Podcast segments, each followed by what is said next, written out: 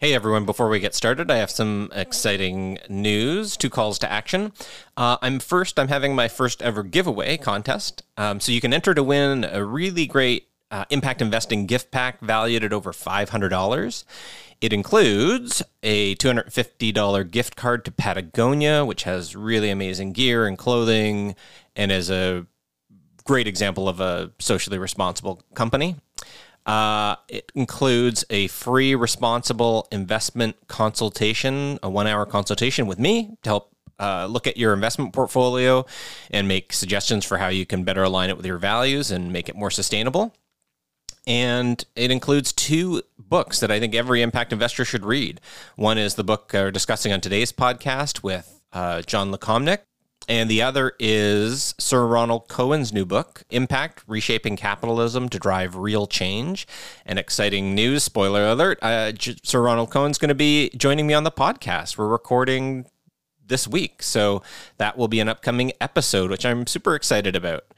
And all you have to do to enter to win is subscribe to the Impact Investing podcast if you're not already. Uh, leave a review of the podcast, which really helps us surface in the ratings and reviews and uh, subscribe to the Impact Investing newsletter. Many of you are listening to the podcast and are not subscribed to the newsletter. There's a ton of really great resources and information to help you get smarter about impact investing. So if you want to enter the contest, visit davidoleary.ca slash giveaway. And uh, the contest runs now through September 4th, where I will choose one lucky winner at random from the entrance. Second call to action I'm putting together an infographic that is mapping out the Canadian impact investing landscape. Uh, so you can view the infographic uh, at davidoleary.ca slash infographic. And I'd love your feedback uh, on it. Uh, it's a work in progress. There's few ways you can help. One, just give me feedback on the categories, how I've defined them or organized them. Two, if you see any um, great organizations that are missing from the landscape or categories that are missing, please let me know. And you can email me at dave at davidoleary.ca. Um, or if you represent an organization uh, and want to have your organization included in the infographic, and I'm also, there'll be a, an accompanying data, t- data table that shares a little more information about each of the firms listed in the, um, included in the infographic. Uh, there is a uh, form you can complete right at the website. So davidoleary.ca slash infographic. And I'd love any feedback uh, that anybody has. Also, just check out the newsletter. This week's uh, uh, edition that comes with this podcast is just full of really great, interesting reads and some really cool job postings. There's a ton of really great job postings out there right now um, that I've been coming across. Uh, some from Illumen Capital, which is a black owned impact manager uh, of San Francisco. New Power Labs is hiring. Uh, which is a really cool think tank coming up in Canada, investigating the power imbalances between uh, funders and marginalized communities. And uh, just one or other off the top of my head is a, an open position with Sarona Asset Management, and um, they are going to be on an upcoming episode of the podcast. So uh, it's a really cool organization doing great impact investing through the global south. So uh, check out the newsletter. With that, let's get on to the podcast.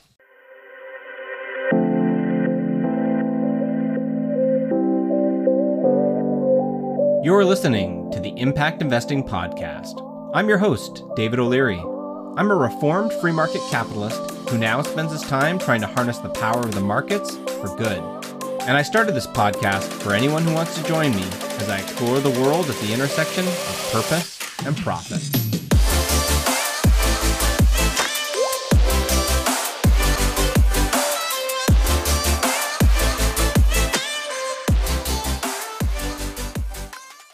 In 1952, Harry Markowitz published a now famous article where he proposed that investors should optimize portfolio expected return relative to volatility.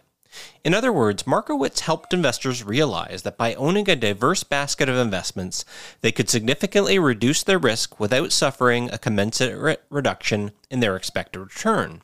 And it was this insight that marked the birth of modern portfolio theory, or MPT and by the late 1960s would come to change how investors across the globe thought about investing. The trouble is, some of the assumptions underpinning MPT are keeping more investors from embracing ESG and impact investing. Today's guest, Jon Lukomnik, joins us to discuss his new book, Moving Beyond Modern Portfolio Theory Investing That Matters. In the book, which is co authored by James Hawley, the authors give a thorough accounting of how many of the assumptions underlying MPT are unrealistic or mistaken. For instance, MPT dictates that investors can mitigate systematic risks, which are the risks associated with specific individual investments, by diversifying their portfolios, but that they cannot influence large systemic risks, which are those risks or threats to the entire system, such as climate change or massive geopolitical instability. Lukomnik and Hawley instead that investors can and do affect systemic risks. For evidence, one need look no further than the 2008 financial crisis, where investors fueled the rise of mortgage backed securities and other investments that eventually threatened to topple the global financial system. Similarly, MPT is wrong to assert that investors cannot mitigate systemic, environmental, or social risks such as climate change. They can, but doing so requires investors to utilize tactics that aren't part of their traditional toolbox, such as shareholder engagement and policy and advocacy work, etc. Jon is well positioned to write this book. He's currently managing director of Sinclair Capital, a consultancy to institutional investors, and he was also formerly a senior city official running New York City's pension funds, where he oversaw $80 billion in assets. He also co founded the International Corporate Governance Network, or ICGN, which now represents investors from 43 countries, overseeing some $42 trillion in assets. Jon has been a board member on public, private, and not for not for profit companies, and is a three time recipient of the NACD's Directorship 100 Award for being one of the 100 most influential people in U.S. corporate governance. In this episode of the podcast, Jon and I discuss the major arguments from his book, including the importance of MPT, some of the flaws in its underlying assumptions, how the very success of MPT has further undermined the assumptions that underpin it, and why MPT apologists who argue that ESG and impact investing will underperform have it wrong. And be sure to stay tuned to the very end when Jon responds directly to a conversation from MPT apologists who argue that ESG and impact investing are doomed to underperform. With that, let's get on to the podcast. Jon, welcome to the podcast. Thanks for joining us. Thanks much, David. I'm looking forward to it.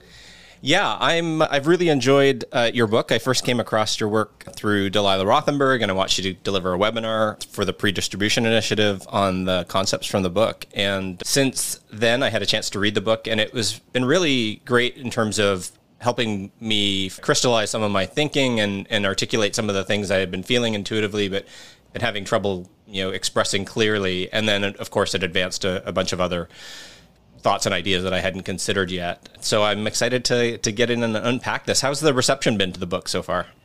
Reception has been great. I think it's it's been interesting because it is a finance book, meaning it starts with financial theory and it winds up in a place that is very sustainability friendly, but gets there by traveling a finance path as opposed to starting with sustainability and backing into finance. And in fact, along the way, it's not a modest book. It takes on a Nobel Prize winning theory and tries to fundamentally redefine what we consider the art of investing. And yet, some of the best reaction has been from academics as well as practitioners who my one of my favorite was a uh, European finance professor who told me that she loved having the book because it answers all these questions that her prof- her students kept asking her that she would explain yes we teach this but and now she could just hand them the book uh, yeah, I think that's a really great way of describing this a similar feeling that I was having in, in terms of it starts with the financial theory and doesn't back into it from an ESG perspective, which is really helpful. it's the first yeah. I've seen anybody do.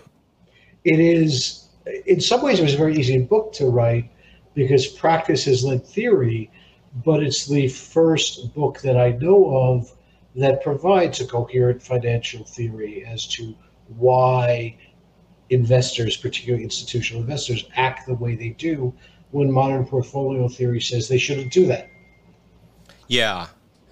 Yeah, that's exactly right. So we're going to unpack a lot of this stuff and start to un- uncloak it a little bit here as we go through the discussion and really dig in and wrestle with some of the terms from the book. I'd love to start with what if you give the audience a little bit of background in terms of what equipped you to be able to be able to um, take on an ambitious subject like this. As you say, you're taking on a, a Nobel Prize winning financial uh, economist and theorist. Talk a little bit about your background. I'd love to hear more. Sure. The origin stories of the book, if you will. So, in the 1990s, I was running the investment side of the New York City pension funds as a senior New York City official. And they were the fourth largest pension fund in the United States, the 10th largest pool of institutional capital at that time. And as you might imagine, that's a very busy position. You're negotiating derivative agreements, you're hiring managers, you're managing money internally, you're looking at trades, you're doing academic work, you're managing a staff of 60 people, etc. And one day I had time to just sit and think, and I realized all this motion was a little misplaced that what I really needed was some place to put at that time 80 billion US dollars to earn a rate of return above inflation forever. In one sense, that's a very nice epiphany to have because it crystallizes what your job is. In another sense, it's a feeling of helplessness because what you realize is that is what people in the business call beta problem, not an alpha problem. Basically, I needed healthy capital markets to provide positive returns. And it wasn't something you could trade your way out of. I'll, I'll give you an example. Pension funds have liability streams extending into the future, just as individuals do to buy a house or to pay for retirement or everyday living, whatever. So you have real world dollar denominator, euro denominator, Canadian dollar denominator, or whatever it is liabilities. And yet, everything that we're taught is on a relative basis. Did you beat the S&P? Did you beat the aggregate index? Did you beat your peers? And it dawned on me that's the wrong measure. That if the markets are down 10 and you're only down 8, you're superhuman, right? You've outperformed by 200 basis points, but I still only had 92 cents on the dollar to defease these future liabilities much better to underperform an up market. That sounds counterintuitive, but I'd rather be up eight in an up 10 market because at least then I have a dollar eight to pay my liabilities. Right. You can't buy and, anything with a relative dollar. Right. And yet everyone measures themselves relatively. Mm-hmm. And so then there's a reason for which I'm sure we'll get to. And so it, I realized that I was reliant on a healthy economy, which is in turn relying on healthy environmental, social, and financial systems, and then on a healthy capital market to translate that value creation into investable opportunities. So that's the origin story of the book. So in some ways, it stretches back 25, 26 years. Worked as an institutional investor in various forms. I spent 10 years running a think tank called the IRRC Institute, which was one of the few think tanks that funded both academic and practitioner research in ESG, but also fundamental capital market things, and just kept thinking about the paradigm we seem stuck in and what would happen if we looked outside the paradigm. And Jim Hawley, my co-author, is uh, had, was the inventor of universal ownership theory, and Jim and I have been friends for years, actually since he interviewed me for his book on universal ownership theory some 25 or 26 years ago, and started talking it over with him, and we decided to write the book tell me, and and why now? Was it just that it's a moment in time in your life, or did you do you feel like in some ways your experiences up until this point were preparing you for you? Have been have you been processing and digesting this the, the entire time, or? Sometimes it's better to be lucky than good. And so, in fact, the book was supposed to be written. Jim and I started talking about this five years ago. And then we started talking to other people about it. And those that got the idea loved it and kept asking us to write papers about parts of it. So we presented at the annual Berle conference about time frame, We wrote a white paper for the Pension Insurance Corporation in London. And so that delayed the book. And at some point, we just said, you know what, we've got to write the book and not keep getting distracted. And it wound up that was around late 19 or mid 2019. And the way publishing works, it, it took us about 18 months to write the book. And then it takes four to six months to get published. So here we are. And when I say it's better to be lucky than good, I will tell you that in the two and a half years since we wrote the white paper for the Pension Insurance Corporation, we did a big launch about some of these ideas in London. There has been a sea change, and I think the world is much more receptive mm-hmm. to this now. Perhaps it was uh, meant to be mm-hmm. that we were delayed a little bit.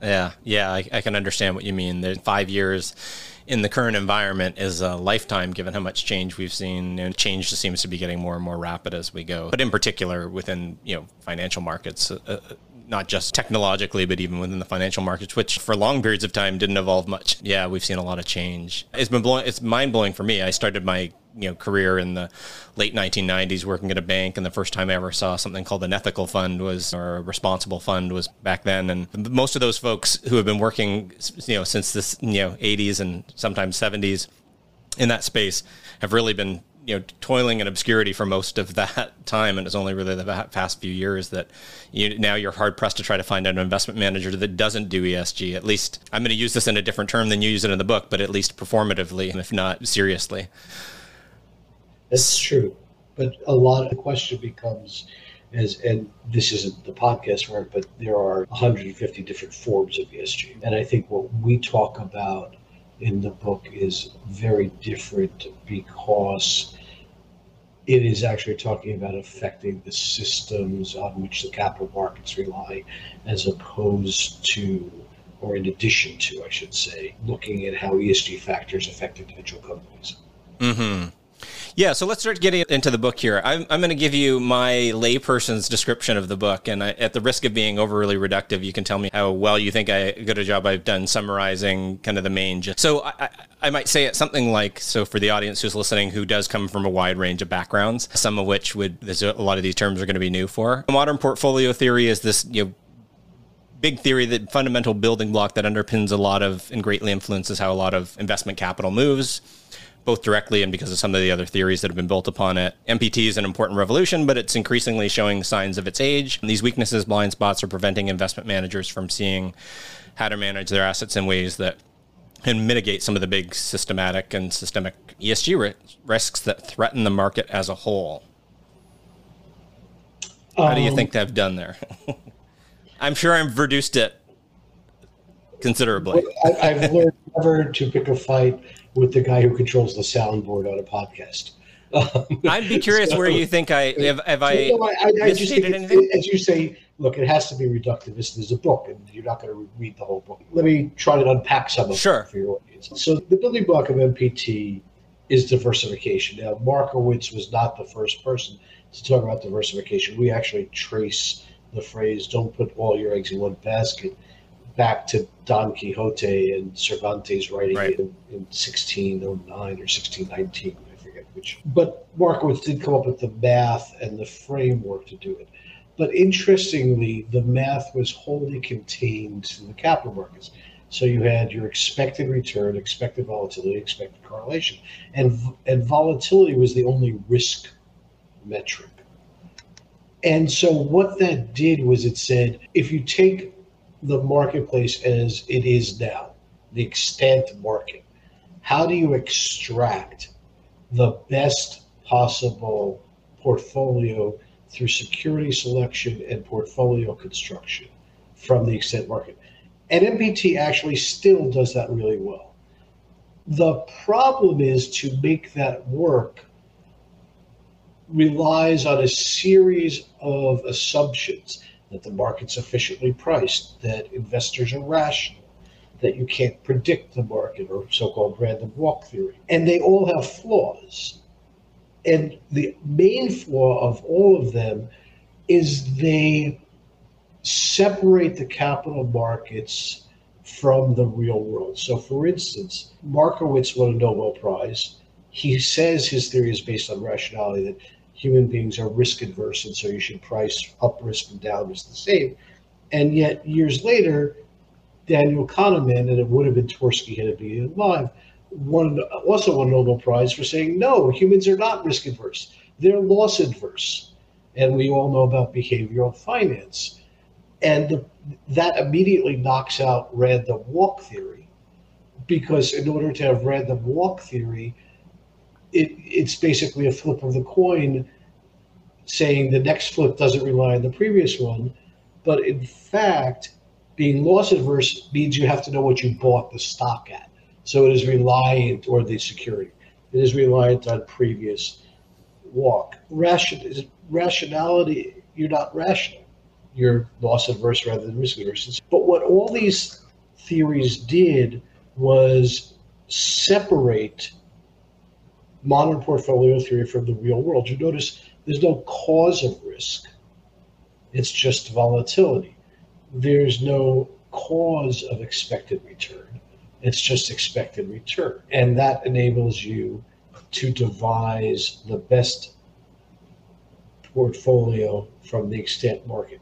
The second problem with MPT is diversification works great but it works great on idiosyncratic risk. And again, we know from a series of academic studies going back to Beebower, and Hood, Ibbotson, and a whole bunch of really seminal studies that systematic risks of the market affect between 75 and 94% of your return. If you think about that, what that really says is MPT has devised a great tool to deal to deal with 6 to 25% of your return. So it focuses you on that which matters least. Because by separating yourself from the real world, it says you have no way to impact the market.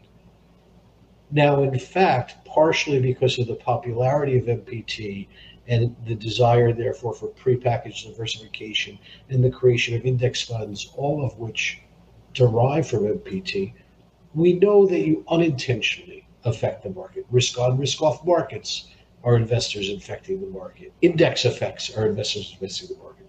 So what we said was what's different now is investors are trying to deliberately affect risk in the real world before it can metastasize into the market. So investors are trying to affect climate change or gender diversity or industry-wide issues like mining safety.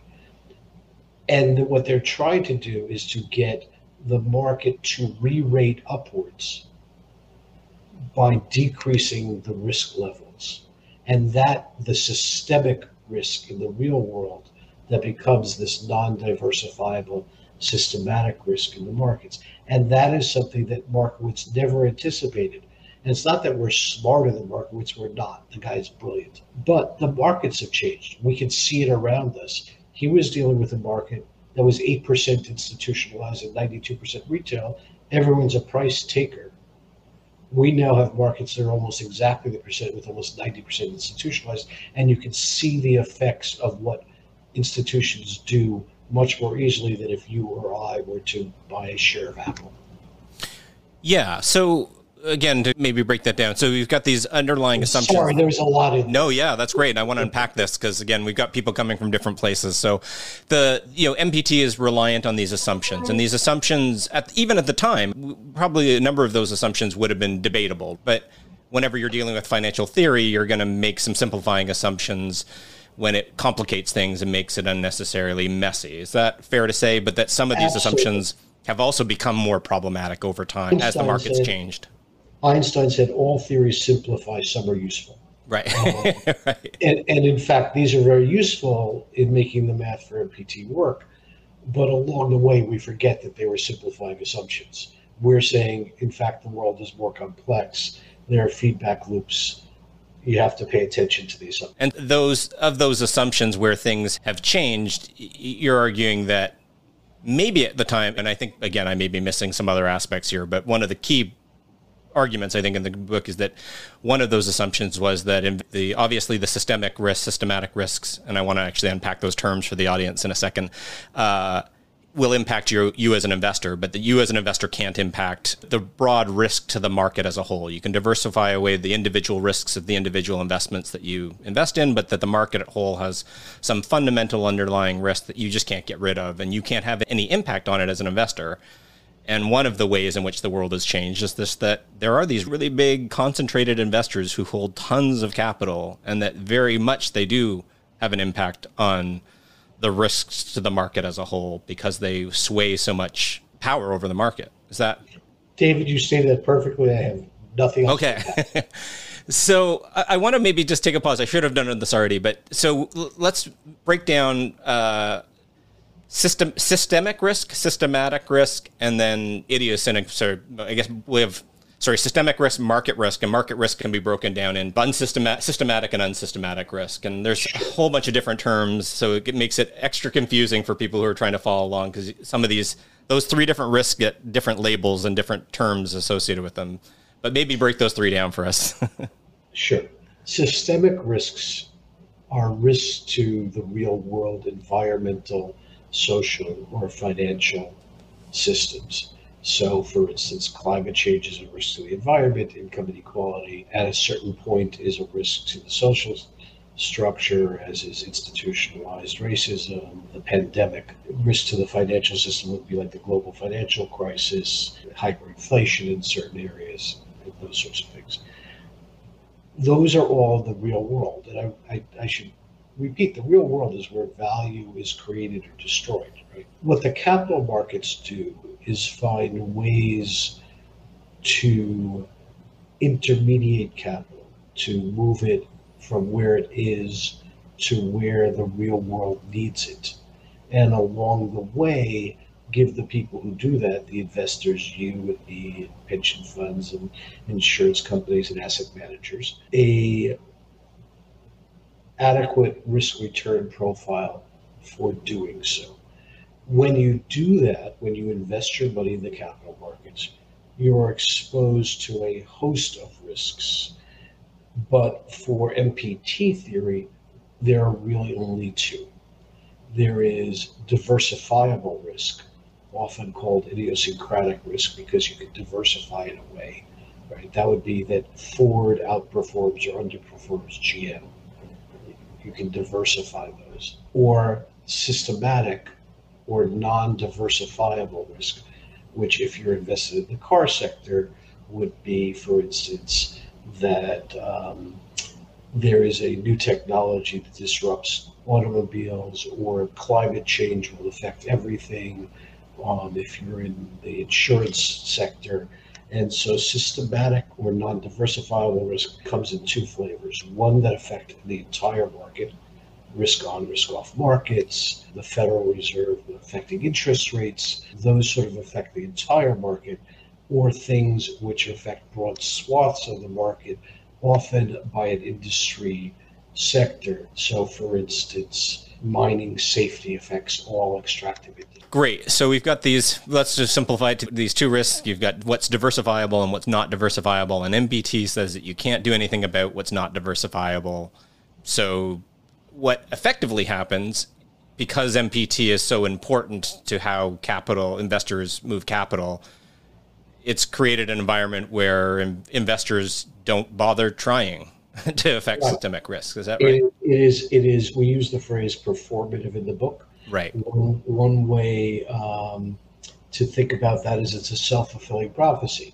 If you have been taught throughout your academic training that you can't that the market is what the market is and you can't affect it, but you can extract a better or a worse return for the market. You spend your time trying to extract a better or worse return, despite the fact that, as I said, those non diversifiable systematic risks actually dwarf any impact you could have through security selection or portfolio construction. Because to your point earlier, we see that systematic risk determines up to 95% of your returns and so that's the thing that overwhelmingly is impacting your returns, but you're taught you can't do anything about. And that's part of the paradox, MPT paradox you bring up and, and describe in the book. You've got a really great, there's lots of great quotes in the book, but one of them is MPT is accepting of and therefore unintendedly complicit with real world consequences of investors following its precepts. And so maybe just we've touched on this already, but maybe unpack a little bit further.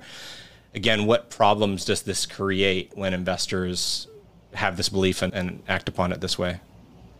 Sure. If in fact you don't try to affect systemic risk, and as you say, in the last five years, things have changed tremendously where everyone does at least pay attention, you wind up thinking everything is diversifiable. In effect, you have a Maslow's hammer situation where everything looks like a nail.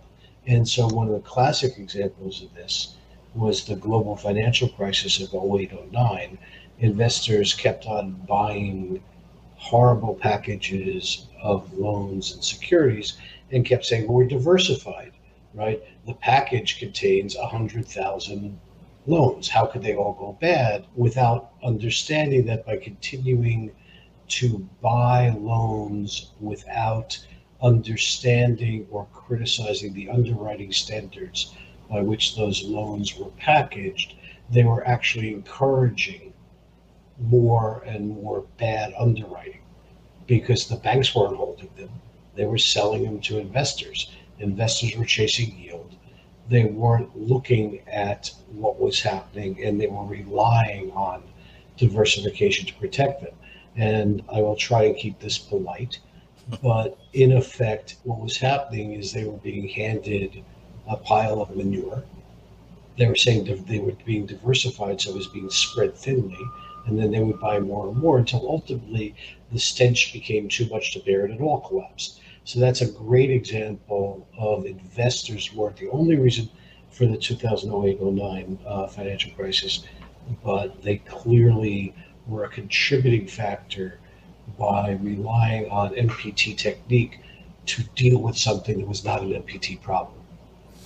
Yeah, that's a great, uh, really great example. So I'm going to try not to jump all over the place here because my mind uh, is going in a lot of different directions, but I want to try to, as much as possible, follow a narrative here. But part of what I think comes up, and I find struggle, I struggle with as I talk to folks in this space, is this sort of connection between the big systemic issues, things that threaten these big exogenous risks to the entire our entire ways of being, like climate change or wealth inequality, where you have potentially overthrowing a government or or, or systems uh, or ways of, of being that these things are all very long term risks. And also, I find that a lot of investors don't see it as possible or practical that they, not maybe possible is too strong a term, but practical that, that they're going to affect in any real world scenario our investment returns. And so I think part of it maybe is a time frame problem. You talk in the issue in the book around our issue of discounting risks that are way out in the in, in the future, but also I wonder as well whether just like not understanding the the mechanisms by which you know information becomes material and you talk about that in the in the book as well. Material meaning hey this is really important to my financial returns. These sort of real world life events how they become material financially in the investment mm-hmm. concept. Yeah i think we're all a little schizophrenic. We are in the midst of this uh, transition where people are starting to pay attention to these issues much more than they did before. And you have sort of contrafactual things. What would the market look like if investors hadn't paid any attention to climate change going back to pre Paris or whatever? I, I think there are isolated data points probably not enough for a finance guy, but enough for an economist to say directionally how these matter. One of the data points we use in the book, which is enough for a finance person because it was a unique set of circumstances that would be too long to go into. But there's something called proxy access in the United States, which is how investors can nominate board members. And it was a rule, and then it wasn't a rule, it was overturned in court, and then there was an ability to what's called private order, which is to do this company by company, but it was too expensive to do. And finally, the New York City pension funds decided they were going to take this on. And the day they made the announcement, and they targeted 75 companies, so again, broad swath, often picked for they had other problems like environmental problems or executive compensation issues or no diversity. And three professors, including one economist from the SEC, found that there was a 52 basis point excess return just on the announcement.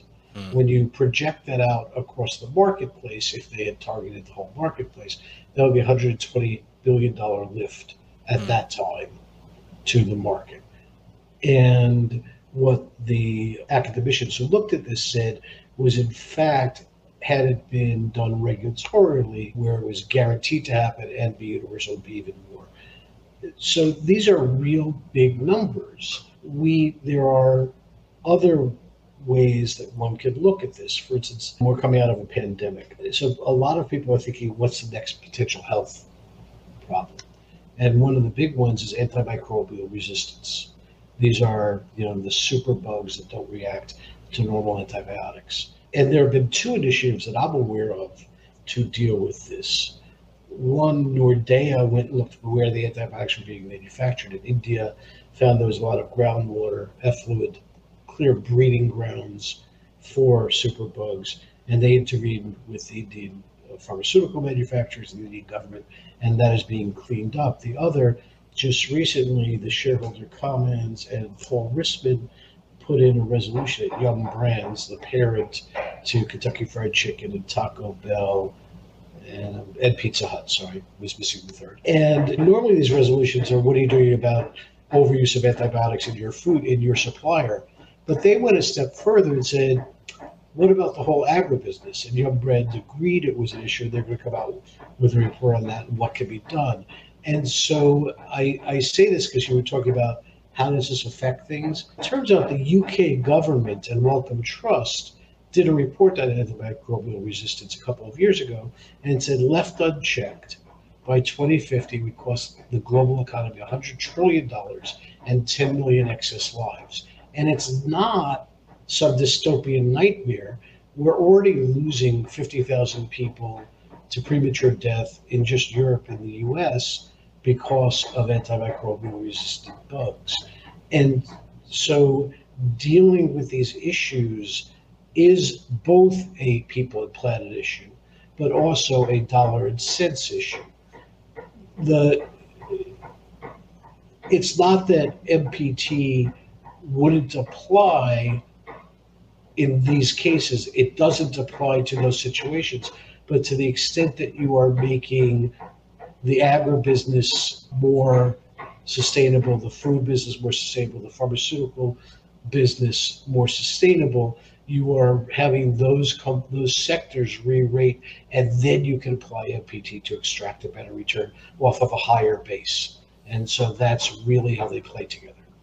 Yeah, and so you've made it clear throughout the the book that MPT is valuable. We, you, uh, you're not proposing that we discard it entirely, but that we need to transition to something that that is a more fulsome understanding of how investments interact with the real world. And there's a great quote, I'll, I'll, quote you here.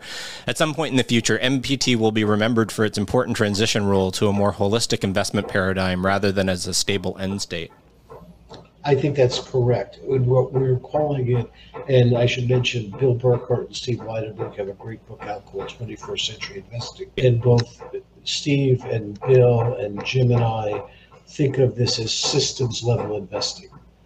Um, and what that means is that you're layering your intentional concern for the environmental, social, and financial systems in the real world atop your portfolio level construction and therefore trying from Bill and Steve's point of view to save the people and planet, from our point of view to re-rate the marketplace so that you can have an even better risk return uh, profile.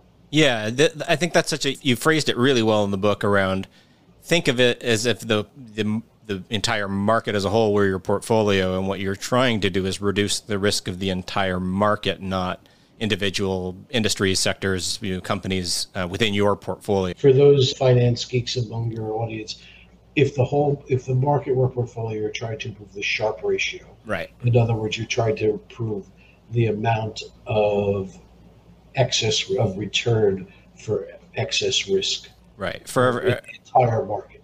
Yeah. So your return per unit of risk. And so you talk about these organizations and people who are focused on doing that as beta activism. Is that right? Correct. Because they are, we try to distinguish it from what Bill Ackman or Carl Icahn does in an individual company, because they are starting with what is the systemic real world risk they're tackling.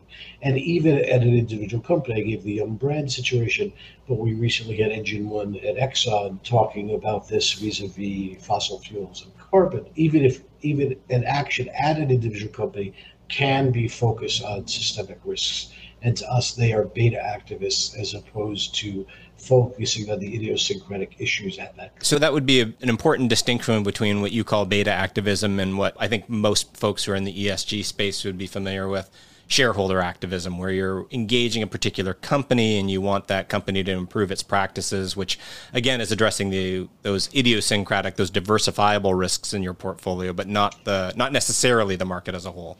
But this is actually the big change that's happened. We go through a brief history of corporate governance and ESG from the founding of the Dutch East Indies Company, so the first modern corporation that you had the first modern corporate governance scandals, up through stage one, 1980s, fight green greenmail, fight rent seeking by executives, executive comp type corporate governance, into stage two, which was PRI's founded.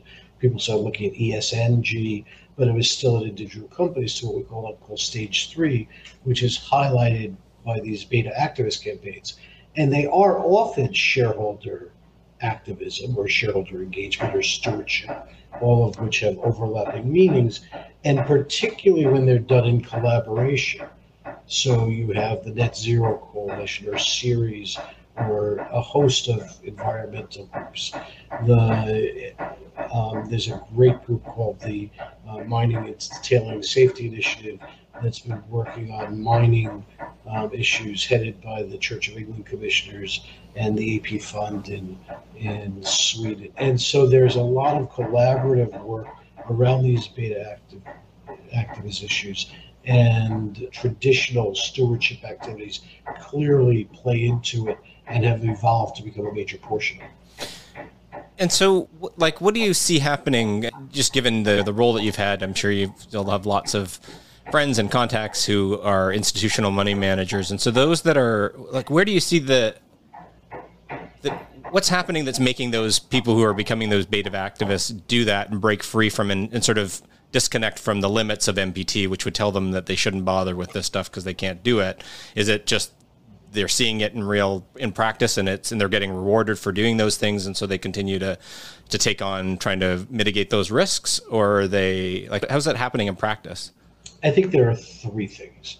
You mentioned how things become material. Well things become material when the actions of companies or markets diverges materially from the, I shouldn't use material to define material diverges a lot from ethical or social norms.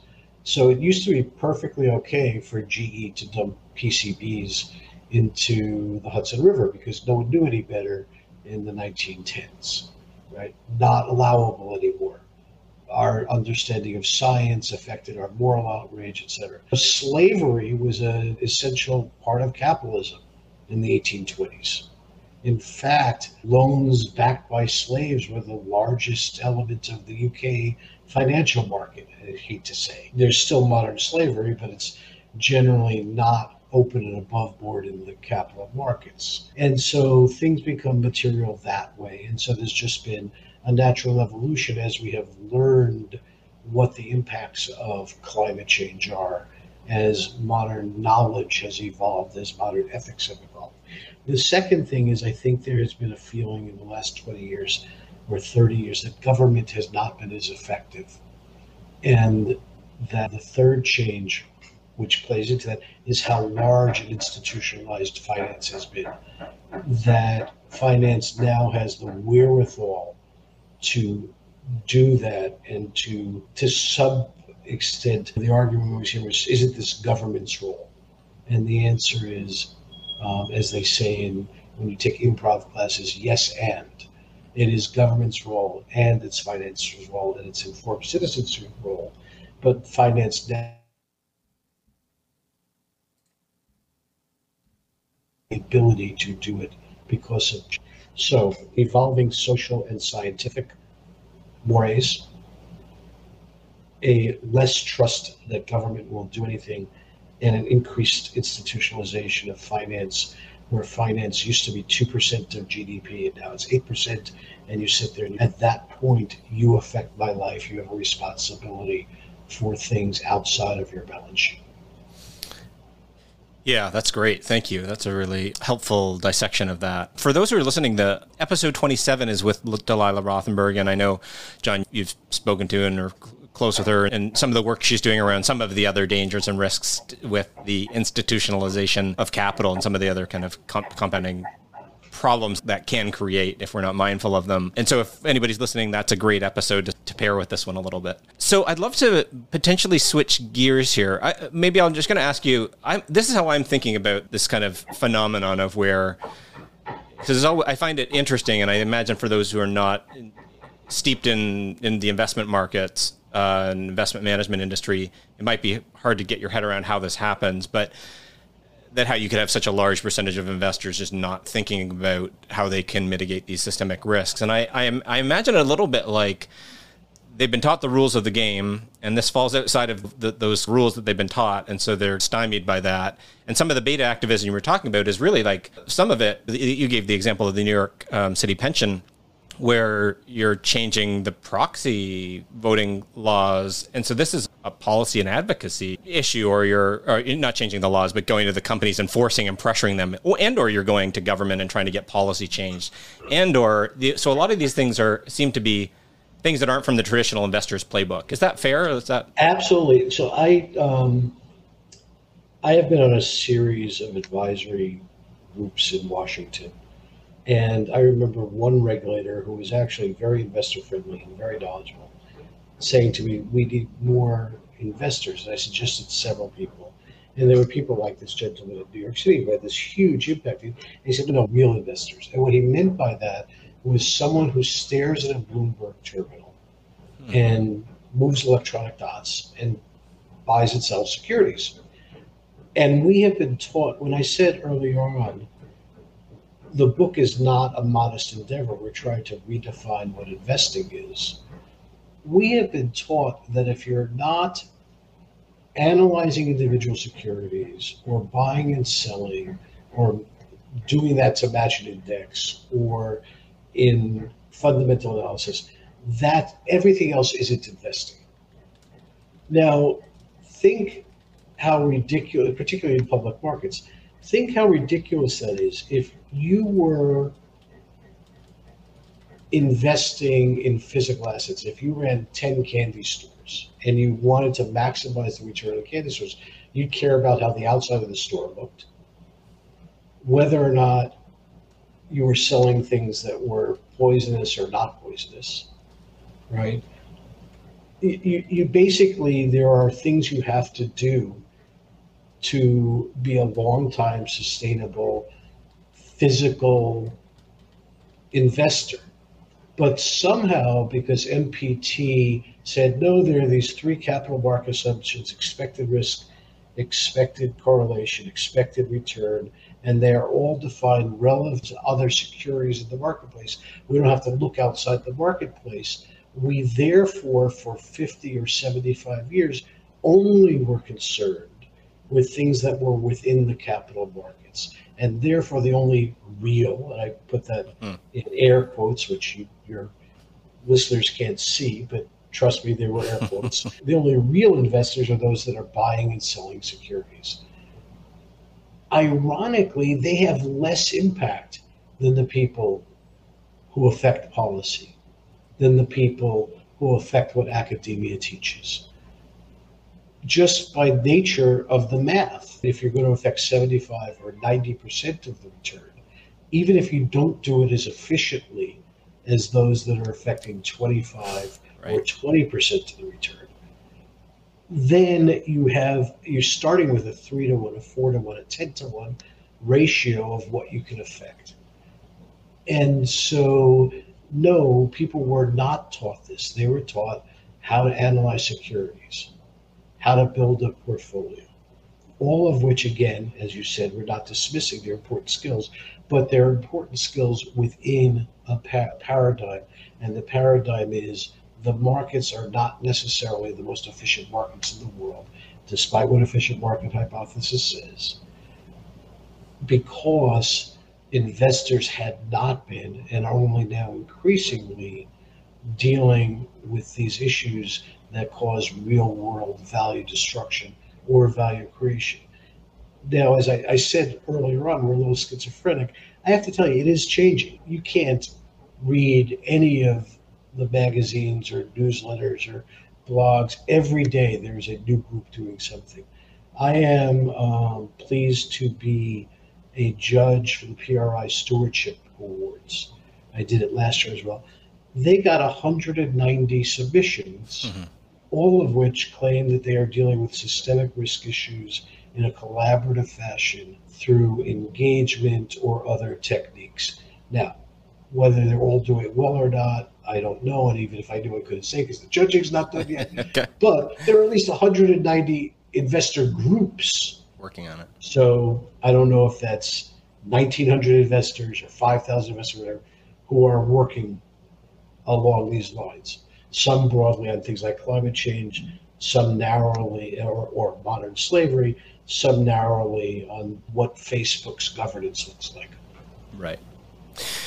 So I want to switch gears here for a moment. There's I'd love to take the concepts and what you're talking about in the book and kind of use it in a practical way. And I, there's a, actually a really great podcast called Rational Reminder. They had a Professor uh, Lubos Pastor on, who's a Un- University of Chicago professor who uh, I don't know you may know, and I know you've had a chance to hear this clip. I'm going to play it because the audience will get to hear some of it, and not this is not as a, a gotcha because I have respect for the professor and the work that he's done, and these are intelligent conversations. But it, I'd love for you to just respond with because it it represents for me just one example of some of the more uh, more traditional MPT mindset, how it would look at ESG type of stuff.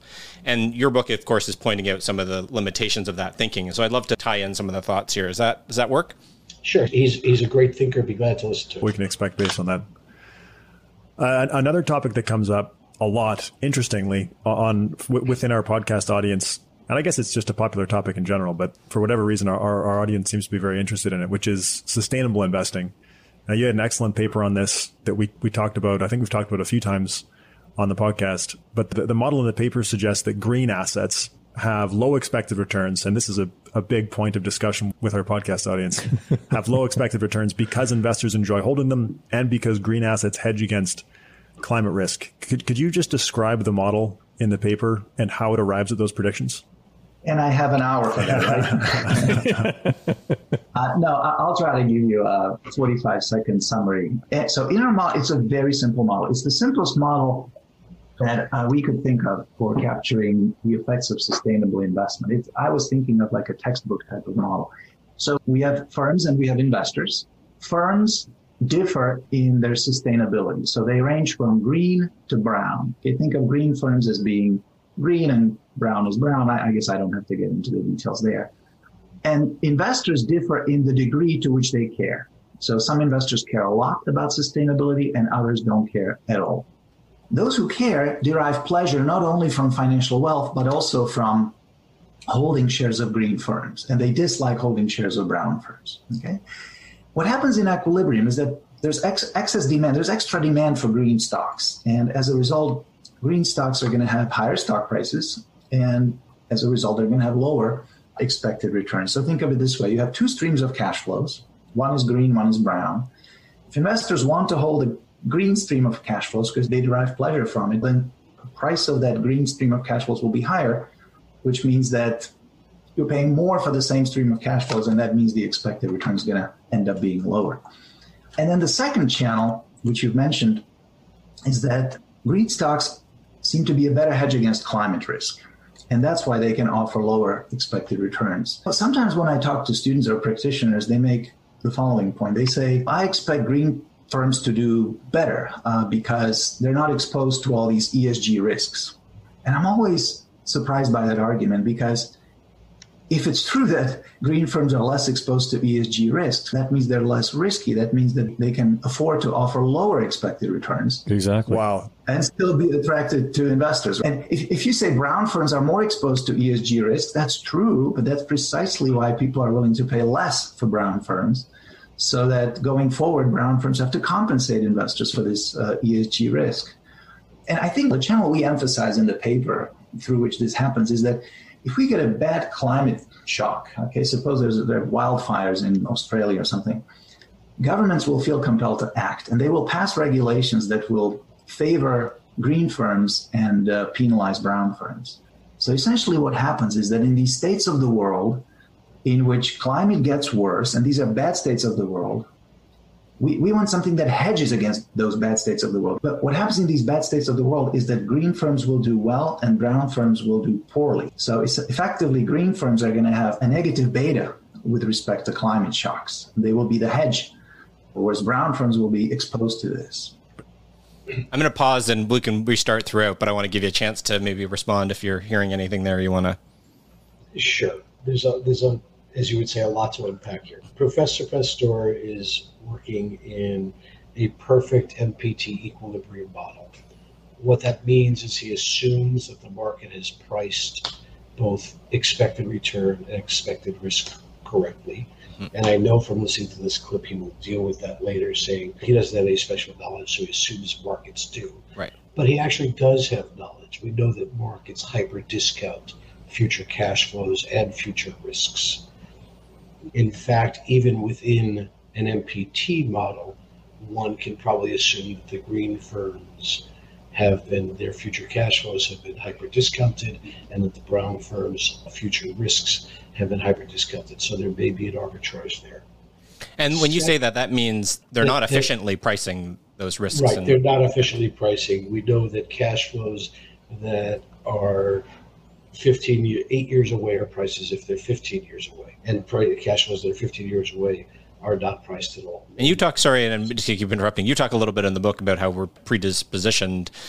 Our human nature probably programs us to, do that. it, it, does. It has to do with biology right. and where your brain does these what are called intertemporal trade-offs, which are now buy now versus later. People can read the book to get into all that.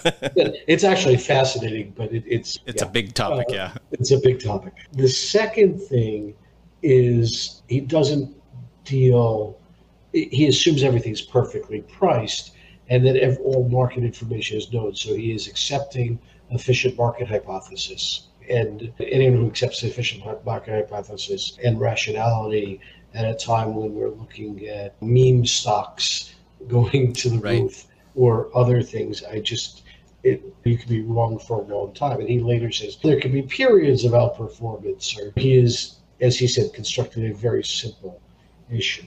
The second thing is this is all relative to itself. Again, the fact of the matter is that if he says green firms have re rated higher, then someone benefited from the green firms re rating higher. It also assumes a certain amount of stasis among what is a green firm and what is a brown firm. And in fact, there are ESG, the whole idea, I don't believe there are ESG firms and non ESG firms. ESG affects all firms, and all firms have investments have impact, and it can change directionally. So, if, for instance, Engine One is successful at Exxon, that could be a brown firm that is moving to a green, green firm. Yeah. And so there will be an excess return. And he would argue people know that, so it's perfectly priced in already we just fundamentally disagree on whether or not there's an efficient market hypothesis there. Right. But the main thing is he's looking at it from the point of view of relative to each other. He's not considering what supporting or having brown firms do does to the overall marketplace or as he says as green firms become more powerful what they could do positively to the marketplace and what we're saying is there is more to investing than merely picking between green and brown firms. If you are an index investor, you probably hold both. There is engagement, stewardship, public policy, etc., to get the mixed, what would you call it, olive, green and brown, mm-hmm. to get the mixed camouflage olive mm-hmm. to become more green, and that that will have more impact than correctly picking green or brown firms. Awesome. I'm going to keep playing a, few, a little more of the clip and we can respond as we go here. But the key is that that, that hedge is already in the price today. Precisely. As long as investors are rational, as long as investors truly care about ESG risks and they understand what's going on, then yeah, they, they will pay more. This is a second reason to pay more for green firms because they offer this. hedge. That is, it's just wow. fascinating because that's the argument that we hear all the time is that green firms are going to do better in this climate apocalypse, to be extreme about it, that's coming. But the, this argument is that fact is already in the price, meaning the expected returns are actually lower. That's that's mind blowing. Me, I'll just pause it there. Did you want to respond to anything there, No, I think we, we said it. Yeah. As he says, as long as investors are rational, right, as long as right. they're priced in. We know investors are not rational. There's our disagreement right there. Are investors rational? And you're saying that they're that we've got evidence that they're not. A, investors are not rational. B, there is hyper discounting directionally, systemically. C, everything's not in the price. And D, you can't assume stasis and that it also assumes that investors are only price takers. In this case, also only risk takers. What we're saying is through beta activism, you can be a risk maker. You can mitigate risk. Right. And he would then say, so it should re-rate.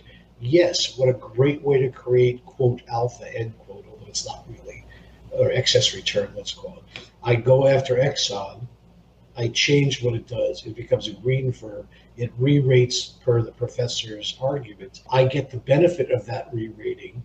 Maybe the expected return from some point in the future declines, but then I do it again and again. And so he is assuming that everyone is a price taker and a risk taker. We are suggesting that outside of the capital, the traditional trading element, security selection of the capital markets, you can actually affect risk and that is being a price maker and a risk maker, not right. a price taker. You, you can make that argument, but if you make that argument, you have to add the assumption that markets don't understand this. And I find that like a, a touch arrogant. It's like saying, I understand this, but markets don't. You know, Warren Buffett doesn't understand this. AQR doesn't understand this. I, I find it simpler and more humble to assume that these risks are already embedded in prices. Wow. You, you blew my mind there because that completely flips the, the common narrative that we hear all the time as a counter argument to, to why the, the expected returns are the, the returns people expect as opposed to expected returns. Little distinction there are, are, are higher because of, of, what you just said actually makes the expected returns lower. That's, uh, yeah, that, that was a, a, huge takeaway, I think, for us and for everybody listening too. Now, having said that, it's not clear that green firms must underperform over all periods, right? So, in the long run, our model makes this prediction. But you can have shorter periods of time in which green firms outperform. And in fact, in our model, we derive what we call an ESG factor, which captures shifts in tastes. During a period in which these tastes shift unexpectedly, in particular during periods in which investors' tastes shift towards green firms and or customers' tastes shift towards green products, as long as these shifts are unexpected, green firms will outperform brown firms because green firms have positive betas with respect to the ESG factor. Brown firms have negative betas. So if the ESG factor has a positive realization, then green firms will be pulled up and brown firms will be pulled down we, we are saying essentially the same thing. Yeah. Which is, as he says, as long as it's unexpected. Right. And so it comes to a question of valuation. And are the efforts to affect systemic risk in the real world yet priced into the market? And I would argue that is a moving target. And I don't know whether they would or not. Would I disagree with the professor, there, look, some people will think Tesla is undervalued. Some people think it's overvalued. Some people think it's a green firm because of environmental issues. Some people think it's a brown firm mm-hmm. human capital. That's what makes markets is people disagree on pricing. What I think the professor went a step too far on is in the assumption of equilibrium and efficient markets. He discounts those as long as it's unexpected. Because if you say that everything's priced in, nothing's unexpected. And I think there are time periods, as he does, mm-hmm. when green firms will outperform, when ESG factors will have a positive return, and times when they will have negative returns. That's fine. But to suggest that systemically they are going to have be lower returning, I think is a step too far for all the reasons we just outlined. Mm-hmm. and it doesn't deal with the overall market return issue. It only deals with the relative. I'm going to play uh, a little bit further here because they get into uh, some other interesting kind of aspects of this. Because This can only last for as long as these tastes are shifting unexpectedly. Okay, that was my next question: is how how long can that effect go on for? That's that's. Is this a sorry? Just to stop there. Is this a point of disagreement for you? Or I don't know, but disagreement because he doesn't state what type of time frame he thinks this can play out over. But do you view this as, and maybe I've got this wrong, but so you're agreeing that this is a process of kind of re-rating, and that, but I might expect you to say something like, "This can just, I don't know that there is an end to this. We can continually mitigate risk, these systemic risks. I don't know that we'll get to an end state where they're all gone." Slightly, let me answer it a slightly different way, David. We looked at 100 studies of ESG factors and evaluation including some of the ones we mentioned earlier, and data points. And I am the first to admit this is a back of the envelope estimate. But we think that these sort of systemic beta activist campaigns have already contributed two to five trillion dollars to mm. global wealth. Now, I can say that because things have re-rated, the future expected return right is lower, which is what the professor would say. Yeah. Or I can say you didn't see those two to five trillion dollars coming along. I don't know what will happen in the future, but that were we to not continue this way, I think you would see markets re-rate down. That I am pretty confident of. Whether we are at I, I hate to coin the phrase peak sustainability. I tend to doubt, but the professor's argument would be correct if we were at peak sustainability. Right. And that's the only time I would think the professor's argument would be correct. Okay. Uh, that makes sense. Okay. Interesting. It can go on for as long as the, there are unexpected shifts. And I actually believe we have lived through such a period in recent years. I couldn't have imagined 10 years ago how much people would care about our planet and the environment. And so I'm very happy about this. It just, I, I didn't foresee it. So I would say that there has been an unexpected shift in tastes towards green products and green assets.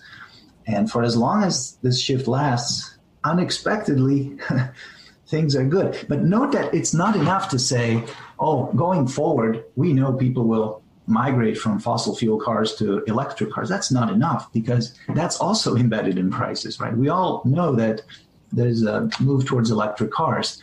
The question is that move going to be faster than what the market expects or not? If it's faster, then green firms will continue performing well. If it's slower, then the opposite will happen. So interesting. So, in your model, does sustainable investing result in a positive social impact?